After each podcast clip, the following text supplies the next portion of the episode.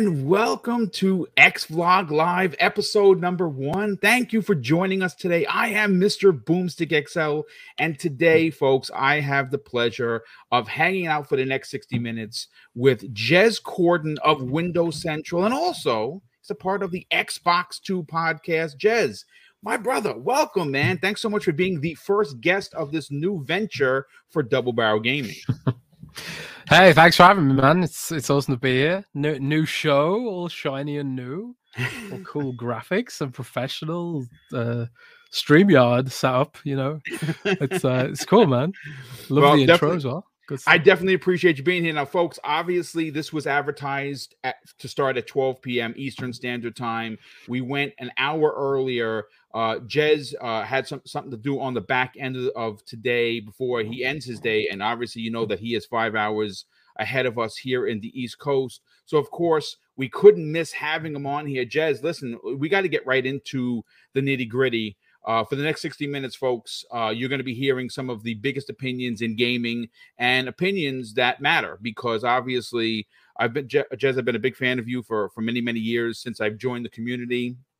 You do a great job that, with, uh, uh, of course, your partner who is still not feeling well in Rand al Thor 19 on the Xbox 2 podcast. And of course, your main gig is Windows Central. And of course, your articles I have used and have credited, credited you um, on many occasions because you do the research and you are uh, an industry uh, insider that we can indeed trust. Uh, I want to open up the show with something that uh, had the community vexed, at least the Xbox community vexed at the early part of the week. Uh, and that was the announcement of Street Fighter 6. Now, Capcom obviously we all kind of knew that they were working on it uh, and i'm no mathematician but after five comes six and we know that the last time we saw a new street fighter well that was an exclusive to the playstation 4 uh, and at launch was and still is uh, considered one of the worst launched Street Fighters in the history of the platform, and for a multitude of good reason. The game launched broken and missing a ridiculous amount of content. Oh, Eventually, oh, really? Yeah, yeah. I did not know that. Oh, dude, it was yes, it was missing. It was it was missing a story mode. The online was broken. It was it was a mess. And yes, it was considered one of the worst launching Street Fighters practically in the history of the franchise. And as of today's date, it has surpassed 5.5 million copies. But at some point, folks, uh, PlayStation was giving that game away in PlayStation Plus. So we don't know if those 5.5 million copies are actual sales, and they certainly wouldn't be full price sales because the sales for it when it first launched were were not good. I think it was on it was just above a million. It was uh it was not well received, and again for good reason. Capcom released a broken game.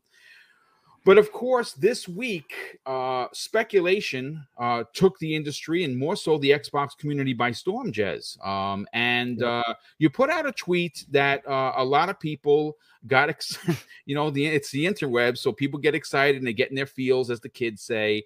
And uh, I kind of wanted to, uh, you know, open up the show with that. Uh, you know, you said specifically, don't expect it on the Xbox. Now we yeah. were talking in the green room, and it obviously you're going to break down why you said that.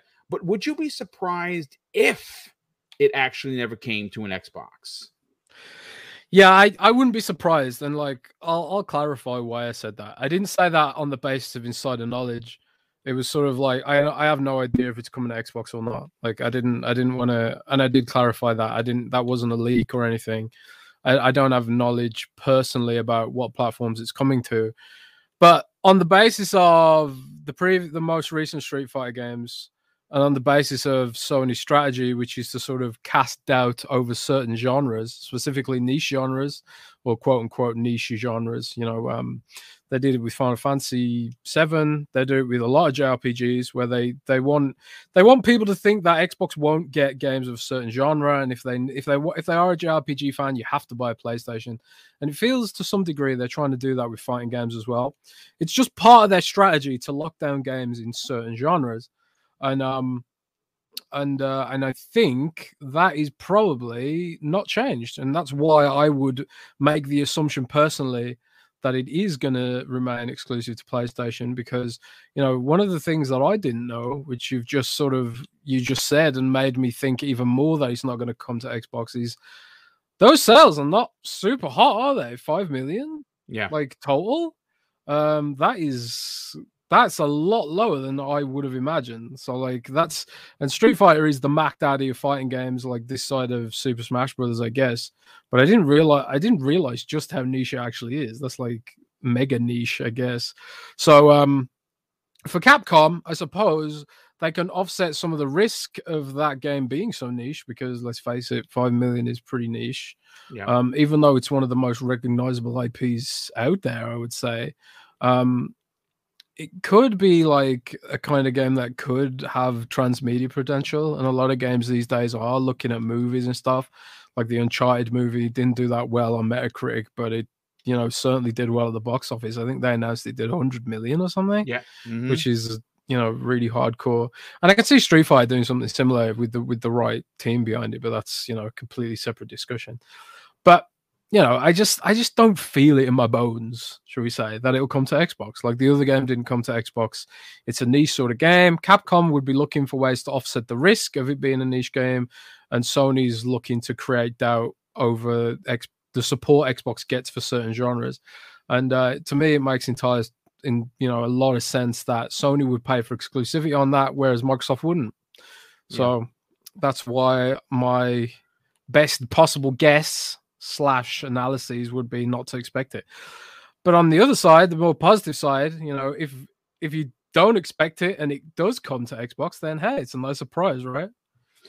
yeah, you know, you know, I, I, you know what I'd like you to do because I've heard you talk about this on the Xbox 2 numerous times. We we know that Microsoft has a different ideology than Sony. Sony has zero problem money hatting a game.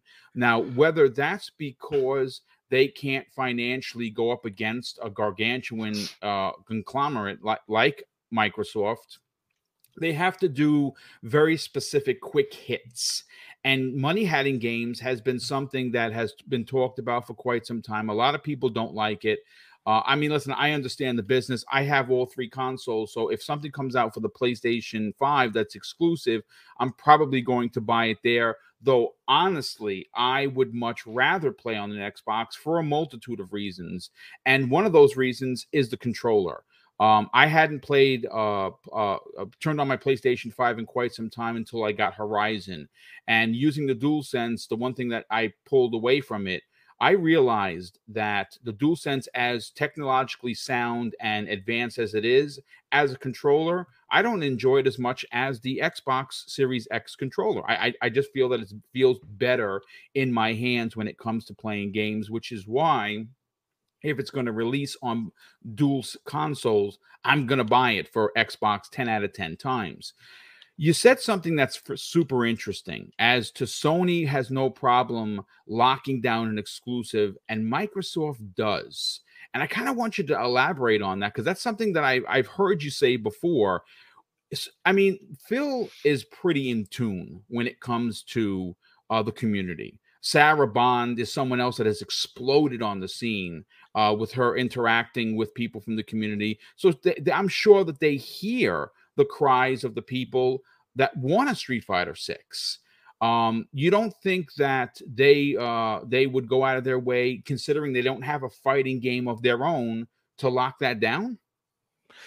I, I they just haven't been doing it. Like I don't know exactly why. Since it was since Tomb Raider, really, they stopped trying to do that kind of thing. Yeah, I'm not entirely sure why. There was a lot of blowback from the media about Microsoft doing it, and I think it be, maybe on some level it came across like it was like Microsoft wielding its wallet to hurt the little guy, right? You know, because there's the, there's this perception that like you know, Microsoft is this big, evil, massive megacorp that has, you know, two trillion dollar valuation or whatever, and Sony's this like small, struggling underdog or something. But the when it comes to gaming, that couldn't be further from the truth. Like Sony's yes. much bigger, much bigger footprint than Microsoft's Xbox, and um, you know, money only gets you so far. You know, Sony's built built a better strategy, frankly um, in in the fa- in the past you know decade or so. They've got better distribution in Europe. They've got better sales representation in Europe and other other countries where Microsoft sort of they just struggle with a lot of this stuff, and it's because of you know the the complacency that comes with Microsoft just thinking they can just throw their money around and buy all these studios and stuff. But the for Sony, it's like it's their entertainment is their entire business these days. You know, they used to be an electronics company, but they they scarcely are these days. They they've become more of a movie, music, and you know, gaming company above all else.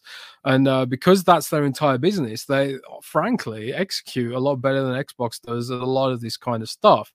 You know, and a lot of the reorganization around Xbox in recent years has been designed to, to try and fix that like the whole reason that we've got we've now got Xbox as a separate division in Microsoft and not just a, a subdivision of the Windows team, and that Phil Spencer's not even like Phil Spencer's not even executive member of the leadership team anymore. He's literally the CEO of gaming at Microsoft. And that is like, that is a, in recognition of the authority that Xbox now has within Microsoft as an entity. It's no longer like a case of, you know, Xbox is this sort of middling little side project that may or may not get the support of Microsoft, depending on how the CEO feels that day. Xbox is now this huge, you know, operation within Microsoft that has a CEO of its own. And um, there is going to be more organizational changes to reflect that and give Xbox more autonomy so it can get to a place where it can execute as well as Sony does on a lot of this stuff. The problem we've got as gamers and as people who are investing in the ecosystem is that we have to wait for it all to, you know, fall into place, you know, and it will take time for it to, to fall into place. And until it does all slot into place, I think we're still going to see these these sort of annoying scenarios where you know games skip the platform arbitrarily yep. because Microsoft spent a long time alienating a lot of devs around the world, and it's just it's just a fact, you know. Um, they've they've spent a lot of time ignoring the Japanese market and not investing in it.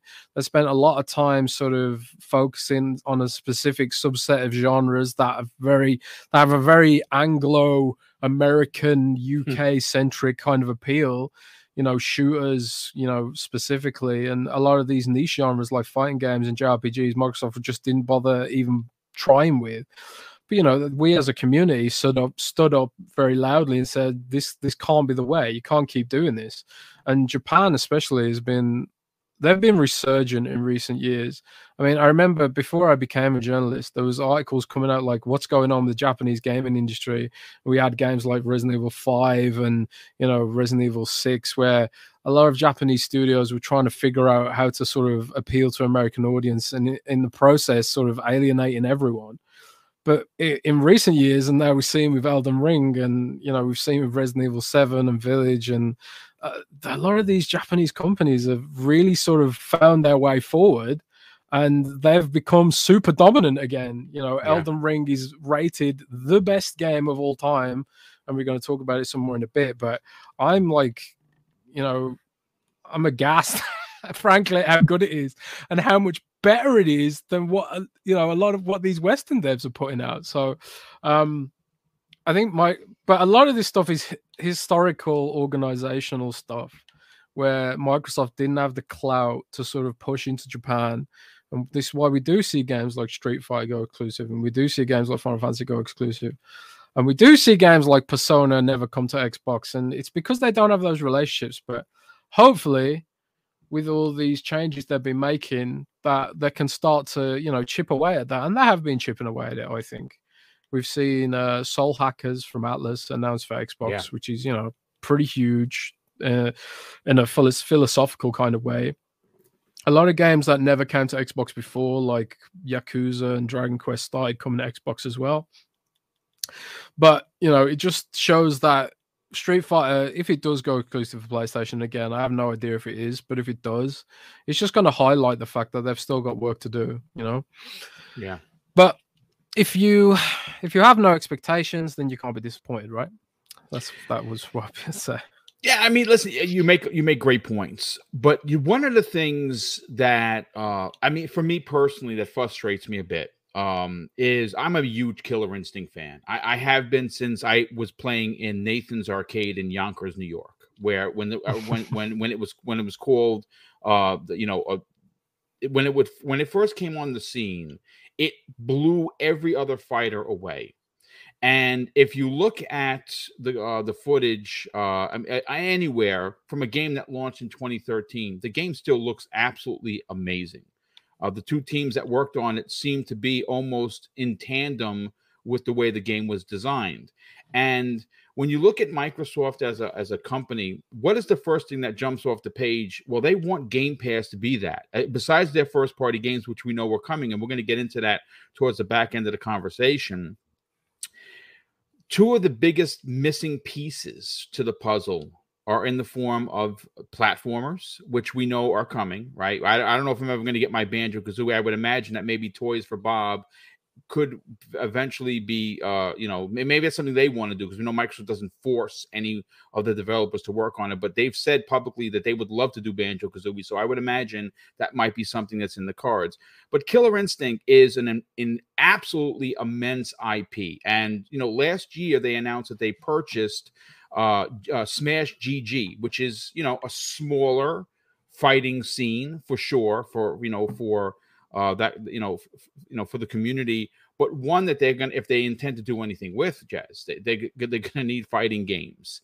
And King of Fighters uh, 15 just released on the Xbox, and that's surprising because a lot of SNK stuff, along with games like BlazBlue and Guilty Gear, uh, those stay usually on PlayStation. So it was nice to see King of Fighters actually release on an Xbox.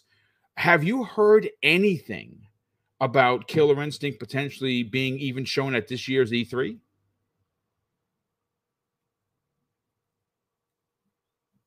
Oh, I think Jez froze. Now, listen, I yeah, it looks it, it appears that Jez Corden has frozen. Uh, we're gonna continue the conversation and hopefully we can get Jez back here momentarily. Uh, I'm going to go to the chat and see what the what the chat is saying. Uh, hey, folks, real quick, you know we have 165 people here. Uh, I would imagine that a lot of you were taken aback that we decided to do the show early, and that's because obviously uh, Jez had something to do after this program, so we went an hour early. Uh, if you are someone that enjoys the uh, the podcast, please do me a favor, share this out on social media, and let the other folks in the community know that. Um, oh, here he is, Jez. You're back, brother. Welcome. uh, so sorry about this. Like my my internet's been really spotty the last few days. Since no, that's that's perfectly okay. Listen, I don't I don't know, I don't know if you got a chance to hear the question, uh, but is there any evidence at all that Microsoft is going to uh, take something like Killer Instinct and make it a priority because obviously it's one of the genres missing from the portfolio of, of, Xbox Game Pass. I mean, again, like I said, I'm not sure if you heard it. Platformers are, in, in, in, at least for me, incredibly important if you want to bring the family element into Game Pass, which I hope that they do. But as a Killer Instinct fan, as a diehard fan of the series, I'd love to see it come back. And do you have have you heard anything?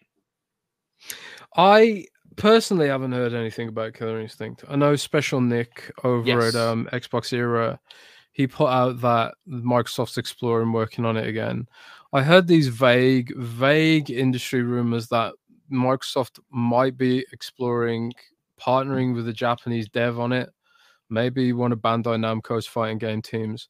But I quite honestly have not been able to hard verify that to the point where I'd be confident enough to put it in an article. Um, you know, it's like I, I talk about like in like Vega rumors on podcasts and stuff, but when it's like, you know, making it official and when I'm super confident about something happening, I'll usually put it in an article on Windows Central. But so I have no personal, you know, I can't offer people a personal guarantee that this is happening. Um, I trust uh, Nick has properly vetted his sources on this. um, shall we say?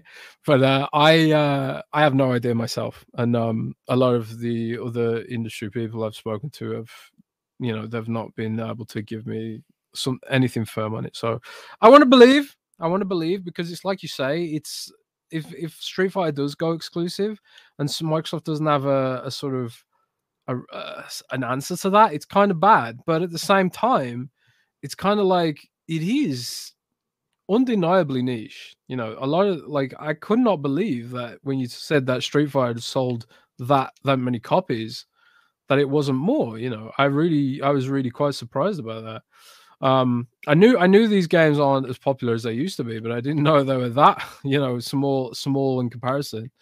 But so Microsoft might just be of the the mentality like this isn't big enough to justify. You know, I have no idea how well Killer Instinct One did. It was free to play, kind of, and you know it was a really great game. But I like as I played the original Killer Instincts as a kid. I had the soundtrack on a CD. I had the mm. like, I like I had it on the Super Nintendo, and the cartridge was black. Yeah, I remember thinking, uh, yeah, yeah, I was like, oh wow, it's a black cartridge that's like super, super unique and special because every other cartridge is like gray or whatever. At least they were in the UK anyway. Um, but um, but when it came to Killer Instinct 2013, like my my nostalgia bones were like, oh my god, this is amazing. But honestly, I didn't really play it that much. Like there wasn't a huge amount of stuff to do. The campaign was really lame, and uh, I just didn't really have many friends who played it that much and I suck at playing online because people get like super sweaty, you know, mm. and they're like super good at it, and I'm just sort of you know casual. I'm happy if I can actually string a combo together in that game, but um, so it's it's it's almost like Souls likes in a way, super passionate community, but they don't sell that super well, but. Maybe there's a, a universe where they can figure out how to make Killer Instinct have a broader appeal, similarly to you know Smash Brothers. Smash Brothers is like almost has like a genius design where it's really easy to pick up and play, even if you don't know a damn thing about fighting games. But if you want to play it to like a high level, it's really actually quite complicated and stuff.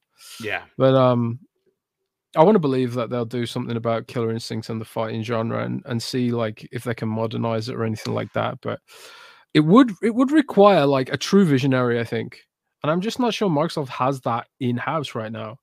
You know, yeah they need they need you know someone who can really not just they need something more than a killer instinct game i don't think it's enough to just make another standard killer instinct game they need they need a vision to make to advance the genre i think and i just don't think they have that at the moment and um and i think that's probably why they haven't tried to do anything with it but who knows? Maybe Nick's right, and maybe everything's going to be in place, and maybe it'll be awesome, you know. But we'll just have to wait and see. Yeah, you know, I mean, the only one that jumps off the plate for me that if Mike, you said they don't have anybody in house, right? And obviously that that's a fact. They don't have the two teams that worked on it. One doesn't exist anymore because Amazon bought them and then closed them down, and the other team that's working on it is actually doing their own thing. They're apparently working on a third person kind of a game.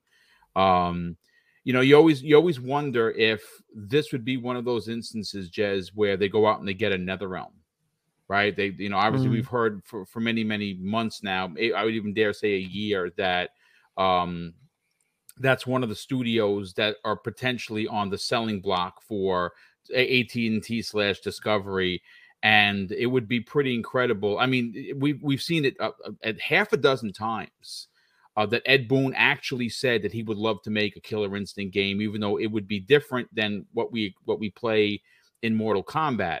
Uh, him and Phil have had conversations like on Twitter, and uh, Phil actually responded. Back, I think it was back in 2015 where he said uh, after uh, Boon tweeted that he would love to do a crossover between Ki and uh, MK, and Phil said uh, explicitly, "I love that idea." So again, that was 2015. We're in 2020. That's seven years ago. We have we have seen nothing of it.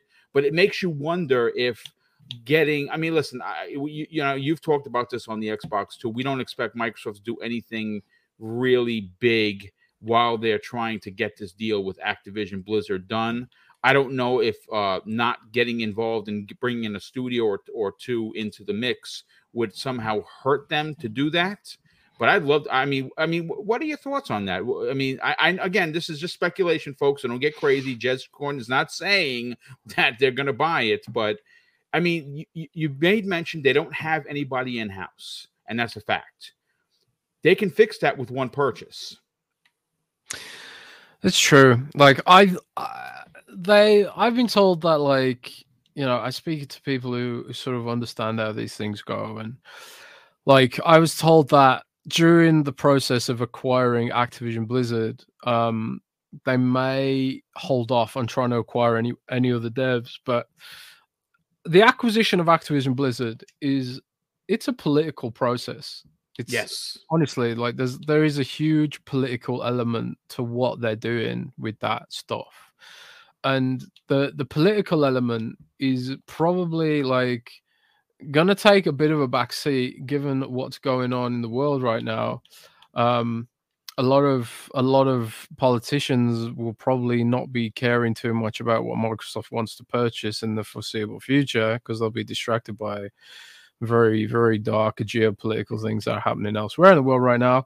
But um, you know, like the the whole Time Warner merger thing, like that ended up going through by default because no there was like it was just like there was no objections to it they just mm-hmm. didn't bother to really examine it in any detail and i think like the the new sort of Biden administration, like people had suggested that some politicians may may try and make a name for themselves, you know, trying to interfere with the process of the acquisition by like, oh, we're reining in big tech. Well, look how great we are, you know, kind of thing.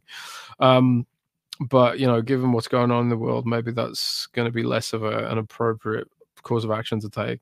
But on the flip side of that, could they buy a smaller studio like um, uh, from another company? Like, I did see documents, documentation that um, in as part of the Time Warner, the whole Discovery acquisition thing, they were looking at spinning off um, TT I can't. I can never remember what that studio is called. Rocksteady. Um, no, TT. Uh, oh, TT Games.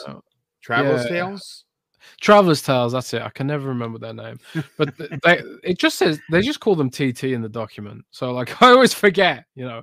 But yeah, they were looking at spinning off Traveller's Tales and NetherRealm. Um, or, or not spinning them off, but they were sort of they were sort of allocated differently to the other studios in um you know, uh, as a as a separate sort of I don't know. It's hard to explain. I'd have to have the document in front of me, and I don't know. I, right you know, now, it's but... funny you say that because I actually had a chance to uh, peruse that exact document that you were referring to. So when you were talking about it, oh really? Oh yes, I got a chance to take a look at it myself. I'm not going to tell you how, how, I got it because I obviously have a, a, small source, but I did get a chance to take a look at it, and those two studios were on there as being considered pieces that they could sell off individually which is why I yeah. immediately thought Microsoft. Yeah, I mean, the I don't know if um you know the document I had was this was quite a while ago now, so like the situation might have changed and all that kind of stuff, but I also am cognizant of the fact that you know one of the big trends in gaming right now is this cross media thing where they started to realize that like they can turn gaming franchises into movies mm-hmm. and sort of you know get the the passion of the fan base to translate that into box office sales you know and they've done it very successfully with you know league of legends and done it very successfully successfully with um uncharted just recently and they tried to do it again with Mortal Kombat. Obviously, there's been a few Mortal Kombat movies over the years. I'm sure, like uh, you you'll remember the original because uh, we're, we're, I actually we're quite enjoyed older. the original. I did not like yeah, the I loved new it. one. I, the new one I felt was very cheesy. It had a couple of you know fatalities in there, but for the most part, the story was just rubbish. I actually I haven't seen it myself, but like it, it, wasn't particularly well received, right? It wasn't. But um, yeah, okay. But like but the potential's obviously there, right? If they can nail it, if they can actually like sort of actually appeal to fans and and moviegoers at the same time. Like like uh, I, I remember seeing like tweets all the time where people were like, "Man, I've never played League of Legends, but I really like the Arcane TV show on Netflix. Like, it, it tr- almost transcended the game, right? And if and if even just like like you know ten percent of those people turn into League of Legends players and buy microtransactions and stuff, it can be extremely lucrative beyond the uh, you know the Netflix royalties they get or whatever. So if that can nail a Mortal Kombat movie, then that fits more in Warner Brothers' wheelhouse. But I think like there's there's also a sort of angle that they're probably thinking all NetherRealm can do is Mortal Kombat, and fighting games are again kind of niche. Yeah. And I don't think Warner Brothers wants to be in the business of making niche games. I mean, they barely even seem to be want to be in the business of making games, period. Um, given how, you know, slow they've been in recent years and they, you know, they wouldn't even greenlight some of some of the game pitches their studios gave them, presumably because they they just did an analysis and thought, well, these won't be lucrative enough to be worthwhile the investment or whatever. But I could be wrong. You know, a lot of this speculation. I'm not a fly on the wall in Warner Brothers' office and stuff like that. So maybe maybe they're just thinking like, yeah, we'll keep NetherRealm and we'll we'll keep making them, you know, fighting games and we'll try and explore making a Mortal Kombat movie that doesn't suck and you know try and convert it into sort of a transmedia franchise like that. Or maybe they just think, you know what, Microsoft needs this and we can go to them with a pitch and maybe something will happen, right? But uh, it seems a bit, it seems a bit pie in the sky, uh, to be frank. Um, so I don't see it happening personally, but who knows? You know, I never would have expected Microsoft to buy Blizzard either. So. Well, I am going to say that I just checked the stats. As of uh, July of 2021, it was reported by VentureBeat that Mortal Kombat 11 total sales uh, exceeded 12 million copies. That's pretty good.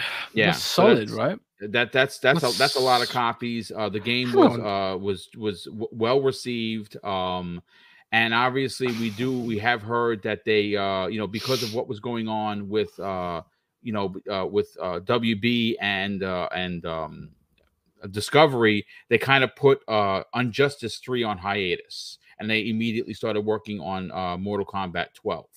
At least that's that's what was so was, was talked about a couple of months ago. I I I think that NetherRealm Studios uh, would be an incredible get, and I think more so than just them as a developer. To say that uh, Mortal Kombat 12 could attend, uh, potentially uh, be exclusive or, or, or even remain multi-plat and be in Game Pass day and date would be tremendous for the service. Um, again like you said there's no there's no reason to suggest that that in fact is going to happen. I i, I would love to see it happen. I think both uh travel traveler tales or tt games and uh, uh netherrealm they, they they fill two niche um uh empty spots in xbox game pass in the family aspect because we know that travel tales makes great lego games and we know what more what uh mortal kombat ha- has been for the industry but you know what? I I, want to move on to the the second topic. I'm going to try and get three topics in here before we get you out of here, Jez. And the, the, the I want to talk about Elden Ring for a second. Uh, Windows Central gave it uh, a perfect score, which is uh, and that comes to us from a good friend of this program and someone that's going to be a guest in the coming months, Miles Dompier.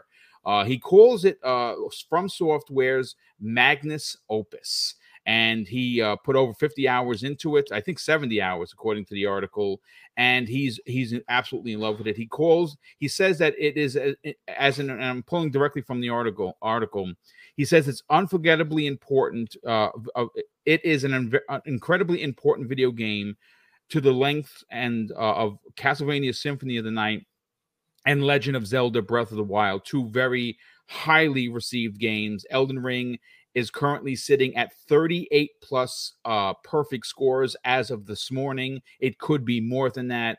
Uh, and uh, this is going to be a game, Jez, that people are going to go out and buy because they're going to, the FOMO is going to come into the conversation.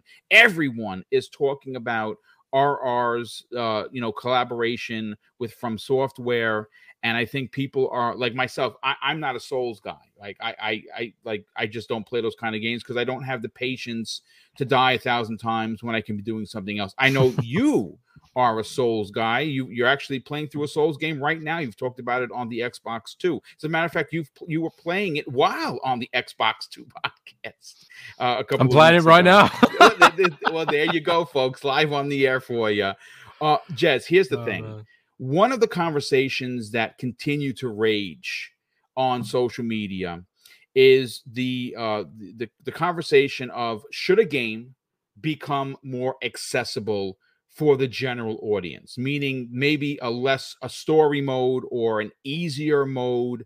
Now we have heard and again i, I haven't played it yet i'm going to start playing at midnight tonight like everyone else that the this new game from software is more um new player friendlier not easier per se, but certainly more potentially, maybe potentially more accessible because of some of the summons that you can get. You can get other people to come into your game via multiplayer. You can do these summons where you bring other uh, in-game characters to help you out while you're fighting. And I guess some people are considering that to be more helpful. I suppose.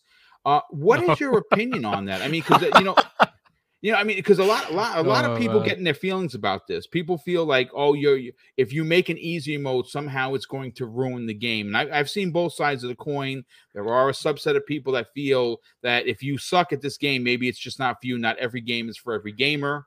Uh, but I, I, I tend to kind of side with the people that may want to spend the money on this game and are boxed out because of the difficulty. And I, and I think that I, I understand that From Software has its fans but I think that if you're trying to sell a game that cost a hundred million dollars to make, you can't sell 4 million copies of that and expect that to be good. You want to sell 12 million, 25 million copies, and it could sell more if it was more accessible. What, what are your thoughts on that?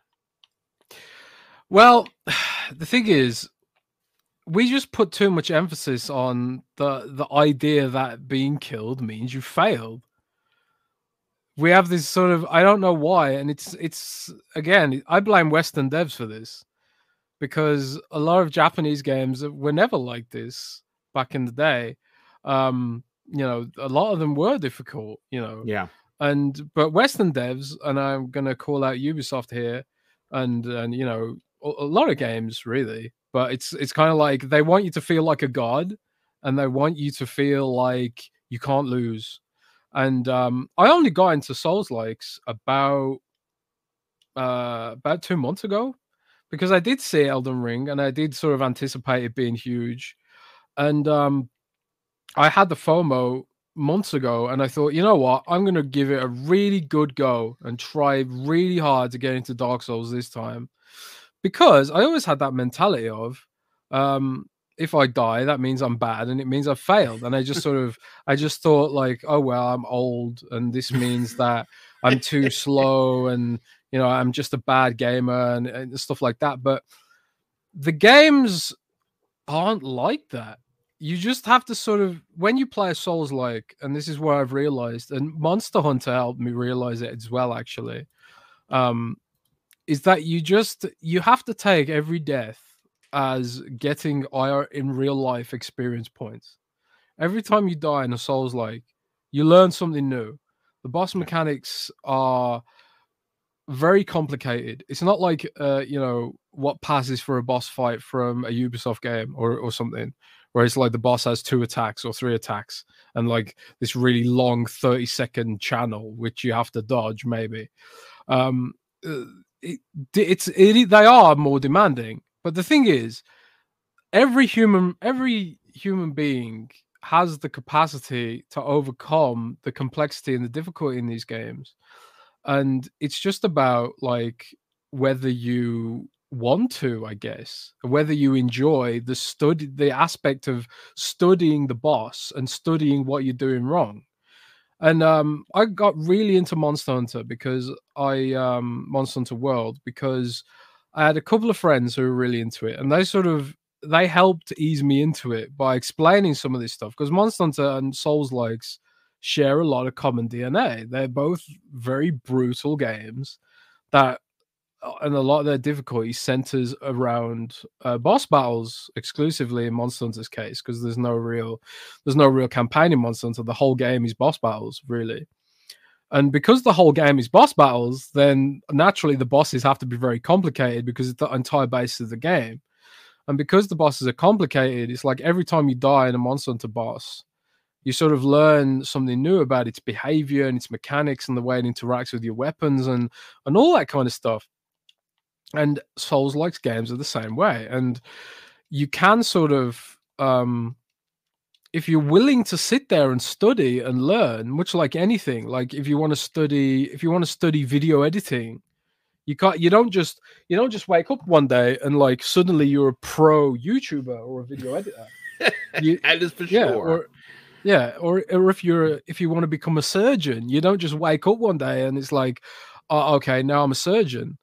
You know, you have to study, you have to learn, and you have to Yeah. work hard. And that's what these games are. They are more like hobbies and more like hobbies than than regular games. And I think that is okay. And and I actually am happy that these kind of games exist because I'm not a pro gamer by any means. I'm I'm not you know I, I'm if I if I finish a game in Call of Duty with a positive kill death ratio, I'm happy. You know, I I, rarely go you know 2.0 even. You know, so I, I I'm at most I get like 1.5, and I think yeah, I'm pretty happy with that.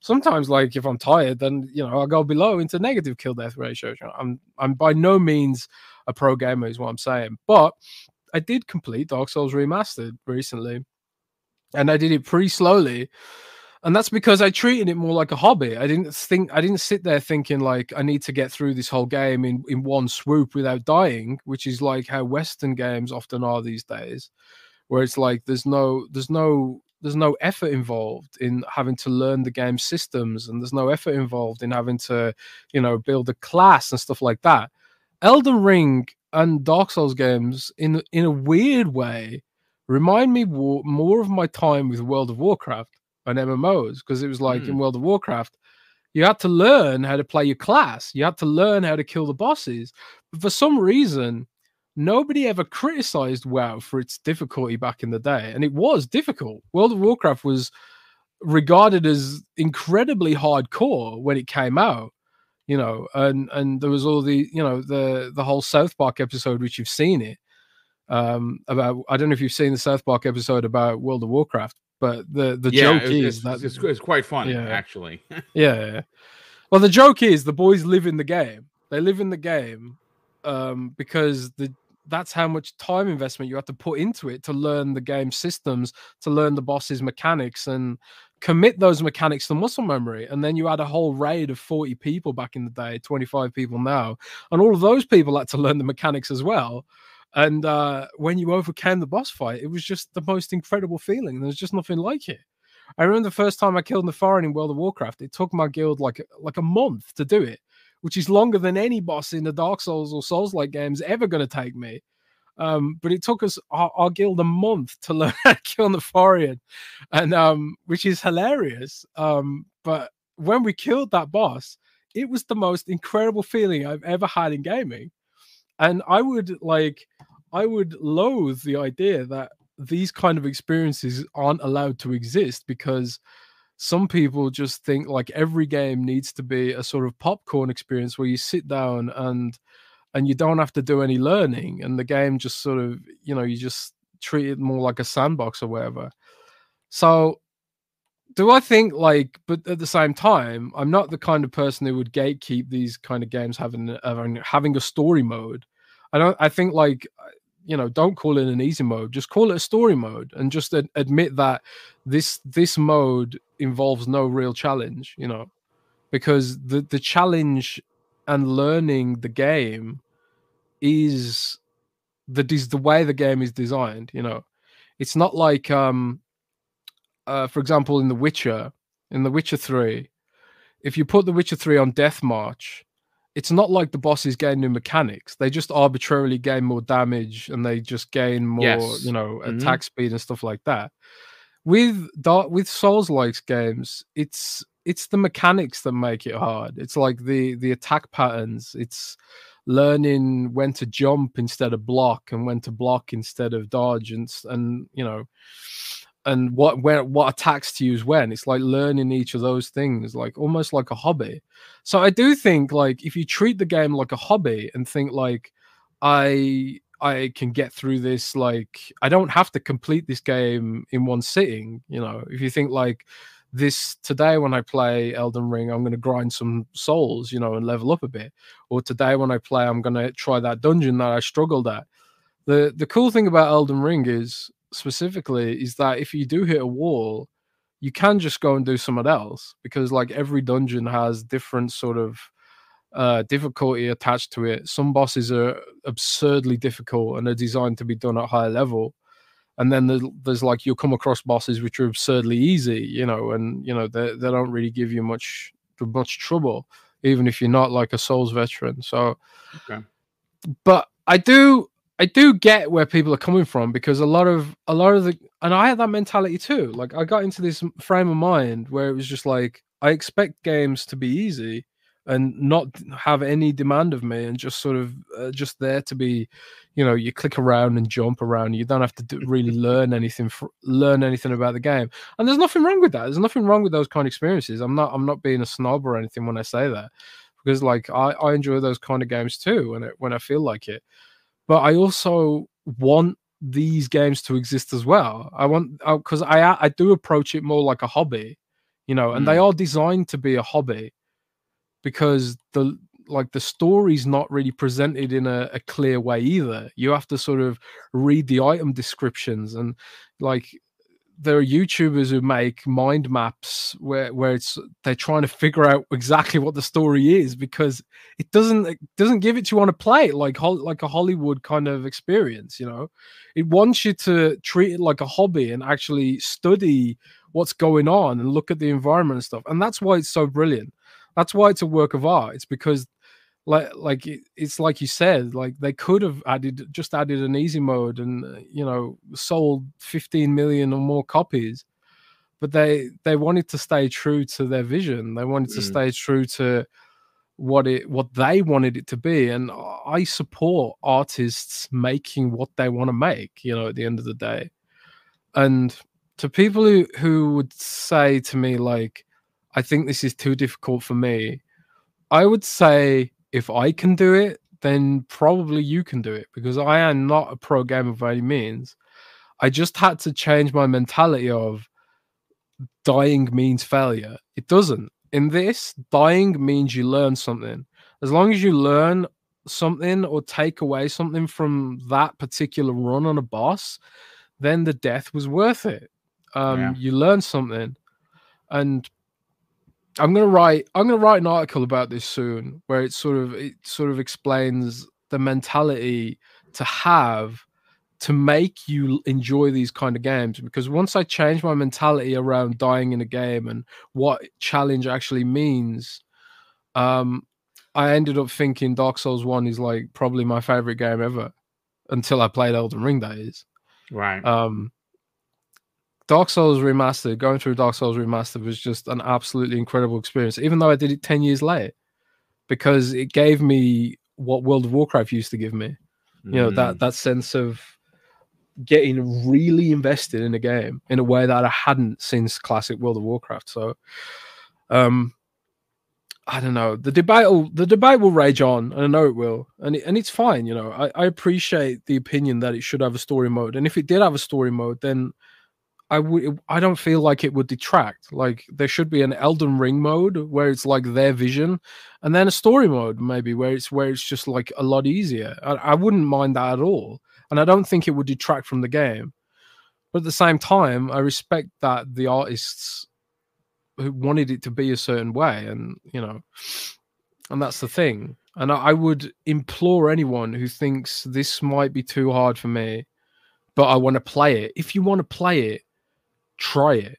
Yeah. And actually really try it. And I don't just mean like get to the first boss, die three times, and then quit. I died on the first boss in Elden Ring about 20 times. Wow.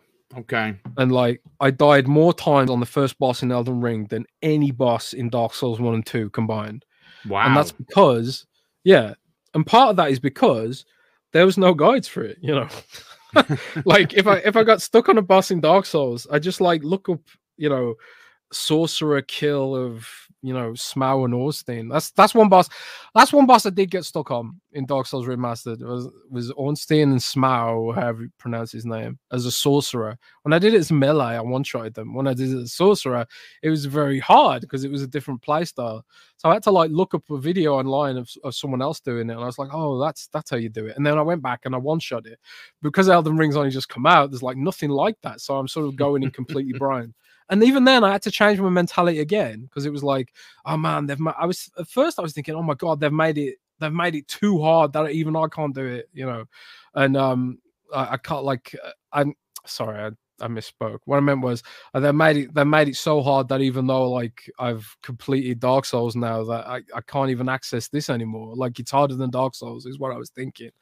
But it isn't harder than Dark Souls. It's just that now I don't have any guides and I have to do it myself. So I had to like change my mentality again and like really sit there and study the first boss and how he's moving, how his AI reacts to certain attacks. Like it would have been easy if I just sat there and made some notes about it.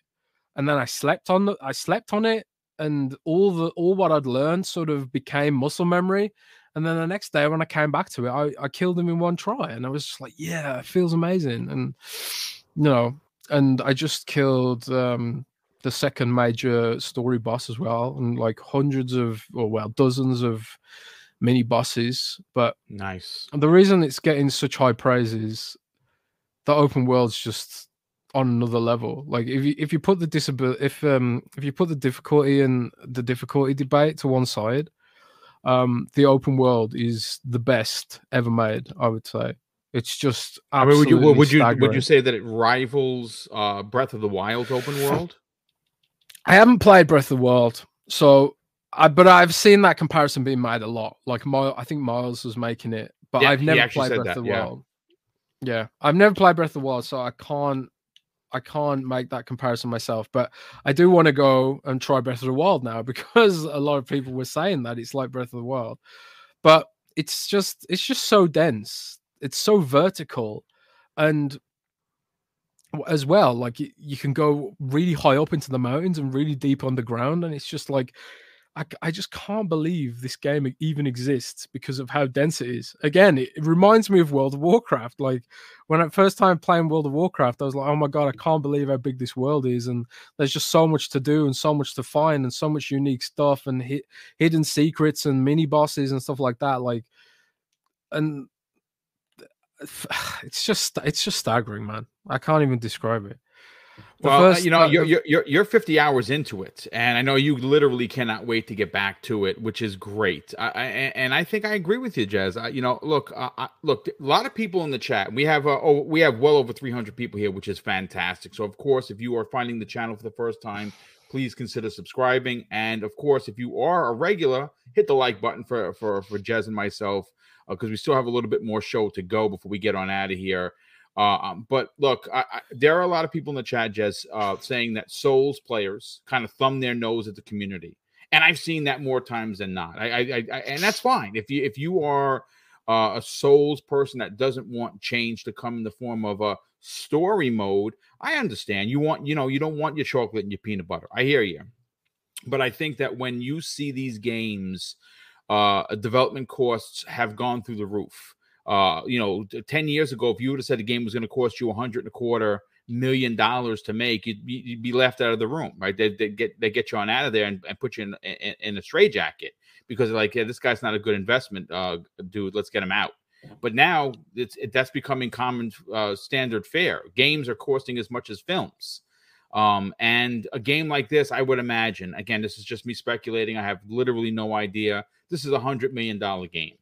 Uh, I don't know if uh, if you know say five million sales or even ten million sales, for that matter, are enough for um, you know without having something making it more accessible by having a story mode. And I think that the story, like you said, Jez, having a story mode would not change how. Let's say, for instance, I played it on story. Uh, and you played it on the, the, the regular Elden Ring difficulty. Could we still have conversations? I think we I think we could. I think we'd be like, hey, Jez, did you get to this Yeah, boss? Did you find this mini boss? Yes, I did. And how was it? Oh my god, it was incredible. It took me three hours uh, to beat him.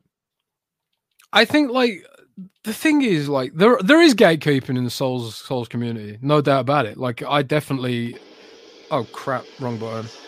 Hang on a sec. What the hell? You're good. Hang we still hear you. What was that? I screwed up my audio somehow. Oh. I tur- I turned off I tur- uh, I turned off my earbud by mistake and the Ah. audio started coming through my speakers. Um oh god, I hate audio on computers. It's such a mess. But um what there is gatekeeping in the community like even like uh, when I started playing Elden Ring, I found it extremely difficult. And I was saying to my colleagues like like um I was saying like because they both they they all played warriors with with weapons and stuff, but I, I I like playing I like playing wizards and casters when I play these kind of games, right? Nice. And um and uh so I started out as a sorcerer, and um I found it extremely tough.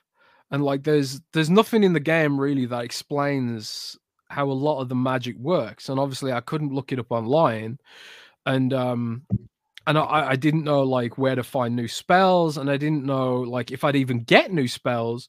So like I was really, really struggling. And like on the first boss, it felt like my spells were not designed to hit him, you know like they they were moving really slow and he just dodged them or you know they wouldn't hit him at all because they just sort of curve around him as he was moving and i got super frustrated and i was like well fine i'll do i do what i did when the first time i played dark souls and i'll just i'll just grind and overpower the boss right um level up and get like a bunch of levels but that didn't work either because in this your damage scales heavily on weapons and without killing the boss and getting to the next area i can't get the new weapons so it kind of gates you it wants mm. you to mm. suffer you know really wants you to suffer that first boss and um i was like i was i got really really frustrated with it and like my colleagues were like gatekeeping and you know doing that so well just get good you know and that kind of thing so you know and even when i was tweet i tweeting on about my dark souls playthrough on twitter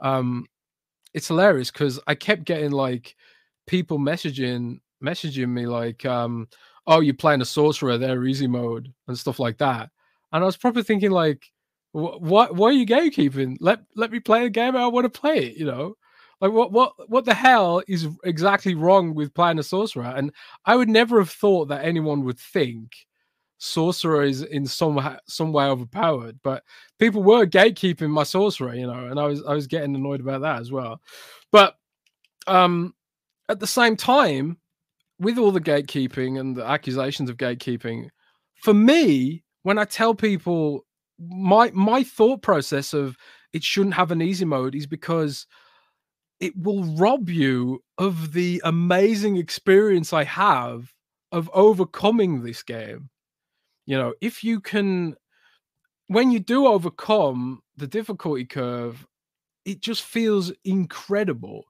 And I feel like if you do opt for that story mode, and there's nothing wrong with it, you sort of like you lose the opportunity to believe in yourself, kind of. And I think like I wouldn't want people to do that, you know.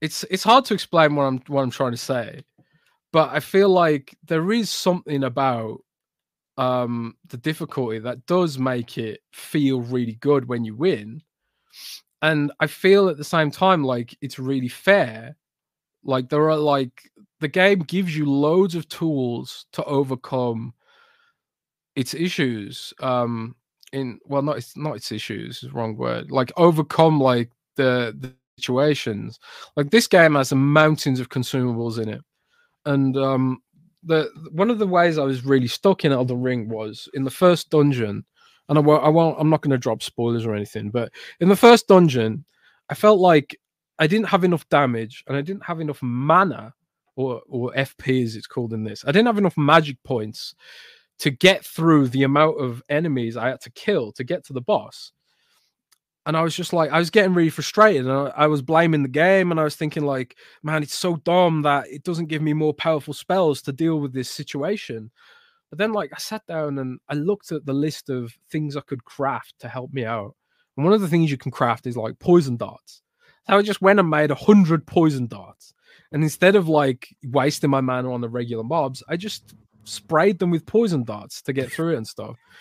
and then, and then like yeah, like I I I overcame it myself, and it was a great feeling. Yeah. But if if you if it was like if it gave you if you just had a story mode and you didn't have to make that thought process to how to figure it out and overcome it, I feel like you as a gamer potentially lose something. So when I when I talk about should it really have a story mode, is because I don't want to rob people of that feeling. Because I think strong point. If you just if if you believe in yourself a little bit and are willing to treat it more like a hobby and think like today I'm going to do this little part of the game, like play at your own speed.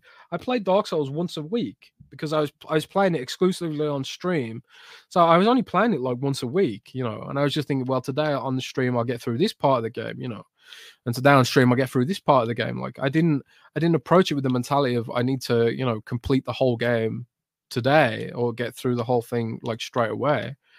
Um, it's really hard to explain in some ways, but no, no, I I, I, completely understand because uh, yeah. I'm not a Souls guy, Jez, but I played Nioh and I put 50 hours into it. I got to the last boss, I, I couldn't beat him. It just it just was too much. But that game for some reason resonated with me because I'm such a fan of Onimusha, and that's actually how I played the game. I played it like an Onimusha game that rather than a Souls game. And there were some that tested my patience. The first boss, like you, I died about 50 times, but I I in the belly of that ship that was that was uh you know if, you, if you've played Nioh it's it's it's the first boss and he was an mf for sure but when i finally beat him I sat back in my chair and I said, wow, I feel like I did something. Like I wanted to go and find the next challenge. And uh, that's why I put so much time into it. And I have a strong feeling, a strong suspicion that I'm going to really enjoy uh, Elden Ring. Um, I, I again, I I am not opposed to the story mode. Honestly, to, to be completely fair and transparent, if there was one, I would probably play through it first in that mode so i had an understanding of the of the mechanics of the game the the, the crafting of, of of stuff that would keep me engaged. But listen I, I, know that we was this was originally supposed to be a 60 minute show. If you can go a few more minutes i'd appreciate it because we really do have to cat uh um touch on the second half which yeah i'm happy man yeah i i, I appreciate it very much. Look 2022 uh is is shaping up to be a bland year for Xbox, right? There's there's no doubt about it. We, you know, 2020 we're spoiled. 2021 uh, at least as long as I've been covering the industry and it's only been 4 years, Jez, is probably the best uh, release of on Xbox w- regarding first party titles in a decade. Uh, you know, when you talk about Flight Sim, Psychonauts, you talk about um, Halo and uh, Forza Horizon 5, with a host of others, it's it's it's it has Xbox gamers pretty spoiled that wow, you know, this is an incredible year. 2022, it it appears that it's going to be a, we're going to have a bit of a lull for sure. You know and and again we know we know redfall is coming. We don't know when supposedly that's going to be in the summer. We know that we have uh, the the PlayStation exclusive uh, Deathloop coming to Xbox. I know a lot of people are excited for that. I am. I bought it for the PS5. Didn't complete it there. I probably will beat it uh, and in quite enjoy it on the Xbox because of for a multitude of reasons. But you know, when you look at the back end of the year, Jez, uh, October, November, and December look to be uh, they, have they have a, a, a, good lineup of games coming, right? I mean, obviously we know Stalker 2 is coming December. Starfield is going to be November. That's going to be an industry changing game. I, f- I feel on the same level, potentially even more than what we're seeing with Elden Ring. And uh, you have Scorn in October. Now, Scorn is is going to be a niche title because it's very dark and it's very alien esque. But up until that point, there really isn't anything. So what I've noticed, and obviously we have the Xbox Factor podcast weekly, so I'm always in tune with the community in regards to their frustration. Microsoft is is very very coy on giving dates. Now you've talked about this uh, on articles, you've talked about this on the Xbox Two podcast numerous times. 2023 and 2024 are going to be huge years for Xbox. What are your personal thoughts and, and potential theories on when we're going to start seeing some of these games and, and potentially get some sort of clarification of when we're going to get them? Because you you said it uh, uh, I think it was uh, on a couple of Xbox 2s ago that they literally have so many games in development you you're blown away by it. But we don't know when uh, you know and, and a lot of people are, are asking when could we expect Microsoft to start giving us release dates? I mean, it's it is tough. It is a tough topic, you know, uh, as an Xbox fan and all that stuff. 2022 is, you know, I think you said it was dry, right? Yeah, that's that's being quite kind about it. it's dry. I mean, st- let's face it, Starfield is doing the heavy lifting this year, to say the least. I would say. Yeah. Um, but you know, it is what it is. It it it's sort of like COVID happened, and Microsoft was very aggressive in sort of ensuring that its staff were protected, and they they were very aggressive in shifting to work from home. But they didn't have systems in place to make work from home a very efficient way of working. And I think, honestly, if you look at Halo Infinite, that is a very prime example of a game that was uniquely impacted by COVID, in my opinion. Um, so I think 2022 is sort of the I don't know what you call it, the sort of the year that was lost thanks to COVID. It's the beat, it's like the ripple in sort of, you know, games that were sort of nearing the end of development, launched the last couple of years and then like games that were in mid development suffered they're gonna they're suffered the most delays and i think that's why like 2022 for xbox exclusives is a bit thin thank but you know thank god for starfield and uh mm-hmm. um because you know i i do like you think starfield is going to be a very big big moment for the industry um and uh, for gaming i think it's going to be another skyrim moment I can see Todd Howard and you know pushing that formula to the next level. And I think Starfield, I personally have you know faith that Starfield is going to be a truly amazing game. But a lot of these other games, and you know, I think we um I think some someone on my team put out an editorial about it recently was about like oh it was Miles again actually thinking about it.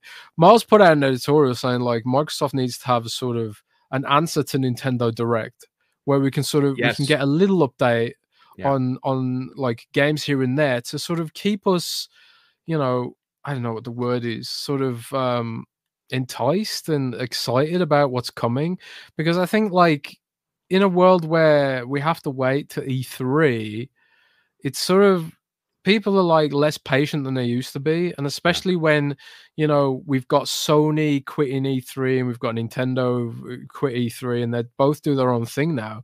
It kind of sucks that xbox is the odd one out and the one that isn't giving us anything you know in the interim to look forward to outside of like the game awards and you know at least they gave us something at the game awards but like i'm still waiting to find out like about a lot of these other games and and you know what they're doing and it sort of you know kind of sucks having to wait and so i think like a lot of the anxiety that revolves around the 2022 launch lineup being sparse would easily be rectified if they did have a show like Nintendo Direct where they could be like, yeah, this is what we're doing for this, and this is what you can expect then, and this is what you can expect here, and you know, and all that kind of thing. But for whatever reason, we don't have it, and um, I don't know, I don't know what more to say. We just need to need to wait and be patient. And it sucks that we're having to still say that because I feel like Xbox fans have been the most patient ever, waiting for Microsoft to sort out its shit and you know get some studios and get some exclusives and stuff like that. And they finally do have the roadmap, but it's still we're still in that holding pattern really until like until Starfield gets going. But once Starfield's here and we really start seeing like them ramp up the um the cadence of what they've got coming and the roadmap. Um 2023 will be suitably insane for content. I think like it'll be a golden a golden year for Xbox in terms of like exclusive games and like quality exclusive games too. But 2022, I think Starfield's doing all the heavy lifting and you know, and this is why you should get into Elden Ring. You know, if like if there's no games to play, just play Elden Ring for the next six months. If it takes you six months to kill a boss, you know, at least at least you'd be on par with do, right? Starfield when it releases. You know, yeah, one exactly. of the things, one of the things, Jez, um, that we uh, we're all wondering with Xbox specifically is they literally have so much in development, and you know, look, Sony they released uh Horizon. I'm playing it. I stopped playing it. The bugs were were bugging me. Um, I I kept getting pop in. I kept getting uh a lot of issues with hitboxes in regards to grabbing when I was jumping off of things. I died a, a dozen times off, you know, climbing up a mountain because there, there's something there's something wrong there. Um, and we know that there it, it launched with bugs. That that's reality. It actually shocked me how um how many bugs are actually in that game. And that's a Sony first party game. They, they never release with bugs. It's almost like Nintendo when the first party game comes out, almost nine nine and a half out of ten times it's it's going to be a flawless victory for them. This is not the case with Horizon. Go, game is go, absolutely stunning to look at. I, I, kept I keep taking pictures, but I'm frustrated, so I, I am putting it off to the side. I'm playing Cyberpunk for the first time uh, ever, uh, and I'm quite enjoying it. And now, of course, I'm going to put that down to get myself into Elden Ring with Microsoft specifically, uh, you know, we've seen Sony. They got Horizon on the first end of the uh, first uh, end of this year. I mean, the first start of this year. Uh, we know that Gran Turismo is coming. I'm not a I'm not a big fan of the franchise, so I'm I'm probably not going to get that because I'm not going to spend the 76.43 here in in the Americas, at least in New York, to to, to get that game. We don't know How if much? God of War. Yeah, it's uh, it's 76.43 for uh, uh, in New York uh, after tax. Yep. What? What? Yes, that's yes, crazy. Seventy six forty three here in New York State. Yep.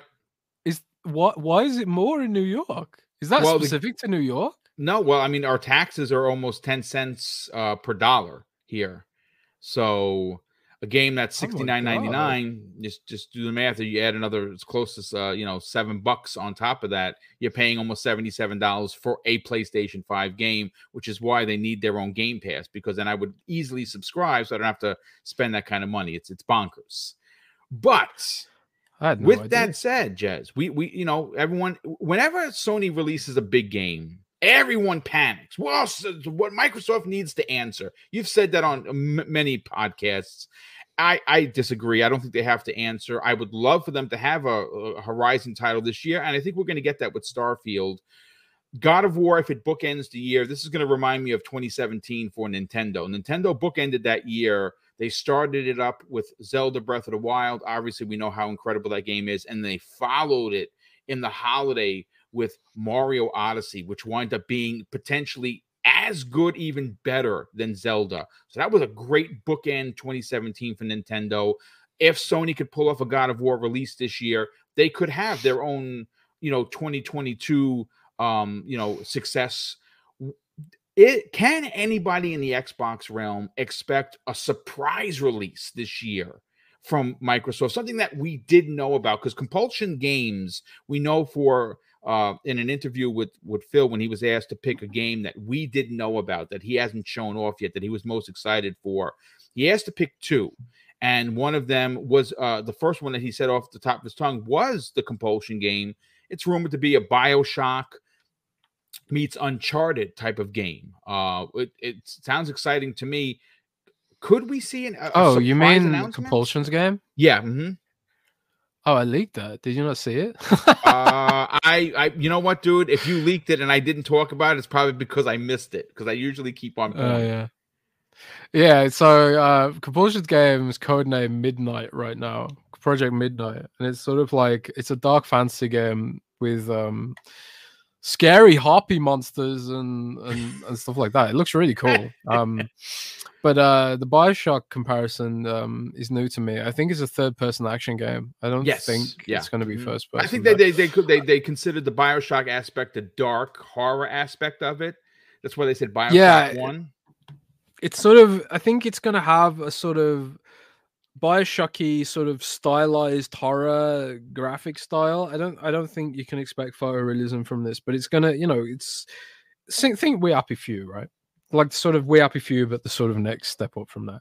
Okay. But um, but anyway, it's uh, it's um, I don't know. It's uh, could it release this year? Is what you're asking. I I personally think not, but I do know that there is there are there is an Xbox game that is coming out this year that is exclusive, and some people have been anticipating it, but um I do think we'll see the the um, Age of Empires uh, Xbox version this year. Um, Yeah. So for those who are excited about that, I think you've got that to look forward to this year. But um, beyond that, I honestly have no idea. I have no idea what what else could launch this year. Um, so I hope there's a surprise, but you know, I don't have anything. There's there's nothing that I'd want to put out there that I get people excited for no for no reason, right? But who knows? You know, Microsoft is pretty good at surprises sometimes. Yeah, I mean they they you know we don't know what E3 is going to look like for them because that's been canceled. Even even the digital version, we know that uh, Jeff Keighley is doing his own event again. Last year's wasn't great. I expect him to return this year in a big way because there is no he's not going up against E3. He's th- there's literally everyone's going to be doing their own thing. Um, I'm hoping Microsoft's event is about 70 minutes and they do give us some new looks, maybe Fable, maybe we get a shot a shot at Avowed, maybe. Um, but uh i mean again 2022 you, i didn't realize it was that dire. When i said it's light you were like i was being generous. That that's scary because that means that they don't have a lot in the in the pipeline through first party. Before we get out of here Jez, a- any third party stuff that we can talk about that, that that could be coming to game pass that you might have heard that maybe hasn't been announced yet? I I uh, I don't get much information about Game Pass to be honest. So um there won't be anything from me um Mm. with regards to that.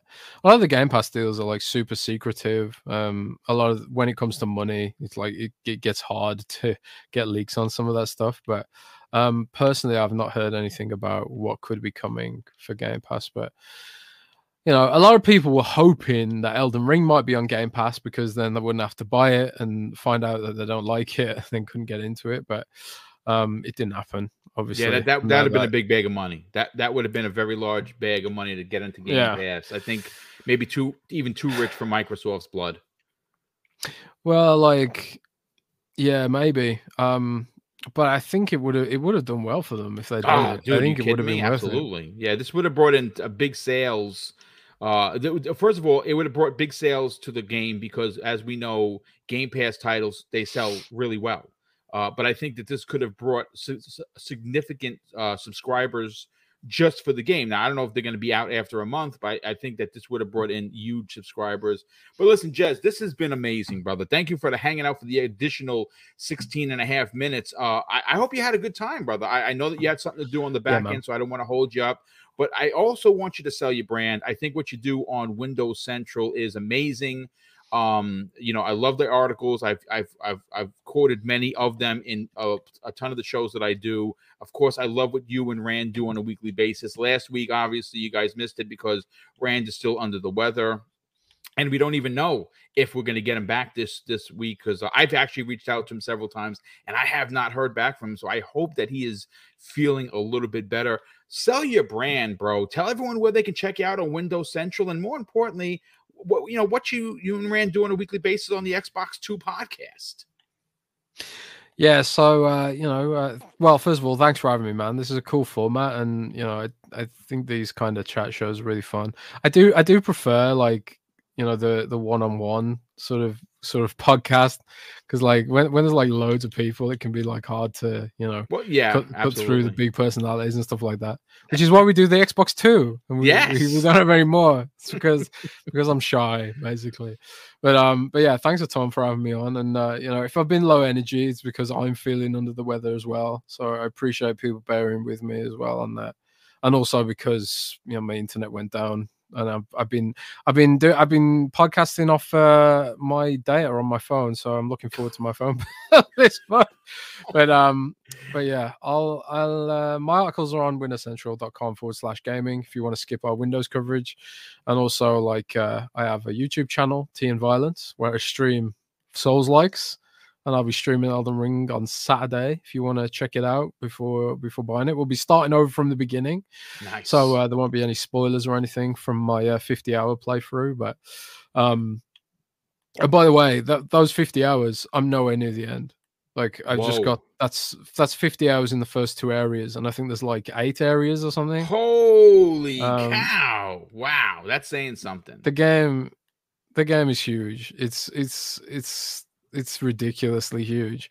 Like I was like when when I was in the first area, I was like, oh my god, this map is massive. And then I realized it was like it was just like an eighth of the map.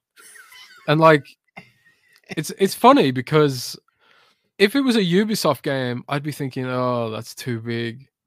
But because it's so good and so dense and so handcrafted, like there's no copy and paste. I think like the only the only thing I've seen copy and pasted is like you know bird, like en- random enemies like birds and skeletons and stuff like that.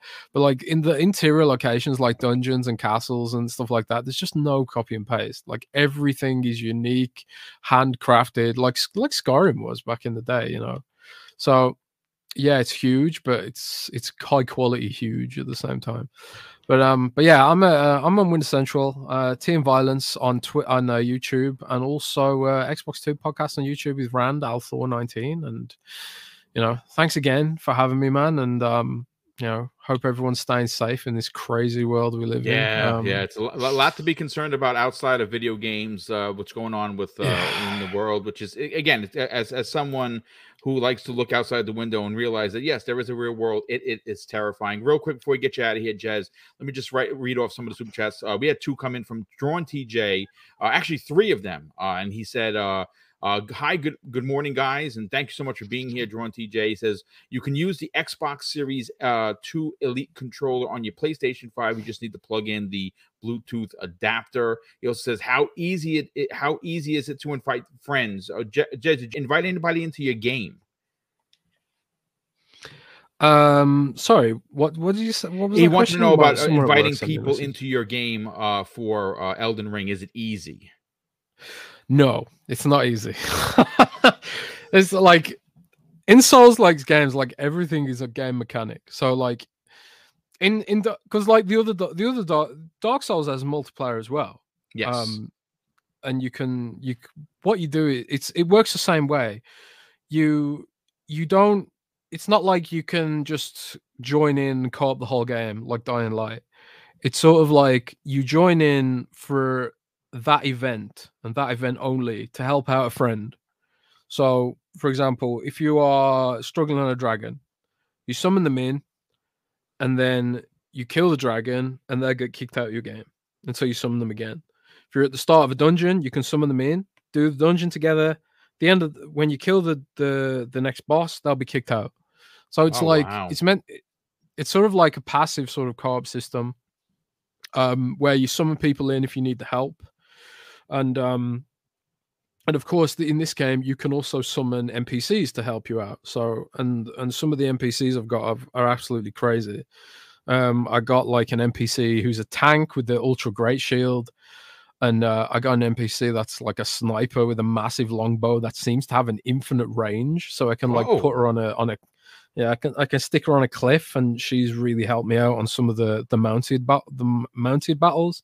A lot of a lot of the fights are best done on horseback as well, which is a lot of fun.